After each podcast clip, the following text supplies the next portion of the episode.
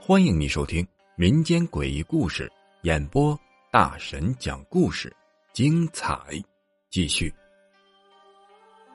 去世的小男孩，今天讲一讲粉丝小杨发来的故事。这小杨啊是广东人。这个故事发生在二零零一年，当时小杨在广州做酒吧的销售，平时下班呢也比较晚。有一天下班特别的晚，已经是半夜了，深夜了。他回到了出租房的时候，就看见一个小男孩坐在楼梯上玩。他当时就想啊，已经这么晚了，谁家的小孩呢？他就问那个小孩：“你怎么还不回家呢？”结果那个小孩也不看他，也不回答他。这个小男孩啊，就好像没有看见小杨一样。还是在那儿自己玩自己的，小杨心想：算了吧，自己也挺累的，就回家了。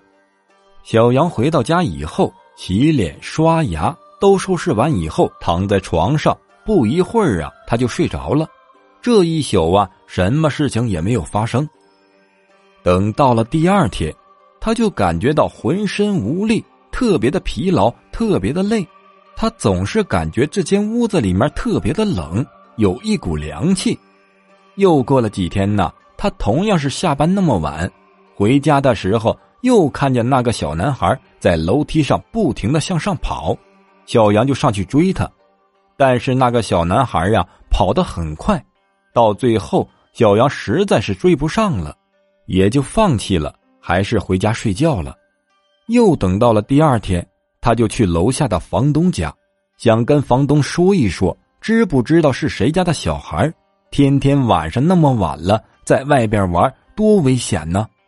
他就想让房东找到这个小孩的爸爸妈妈。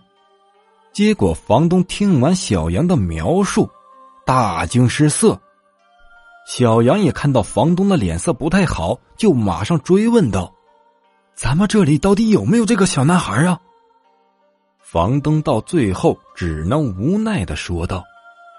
咱们这里确实有一个这样的小男孩，但是在不久以前，他已经意外的去世了。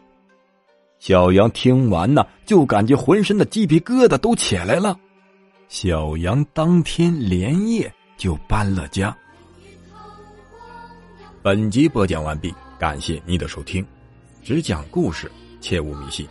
如果你喜欢灵异鬼故事的话，点个订阅关注。下集更精彩。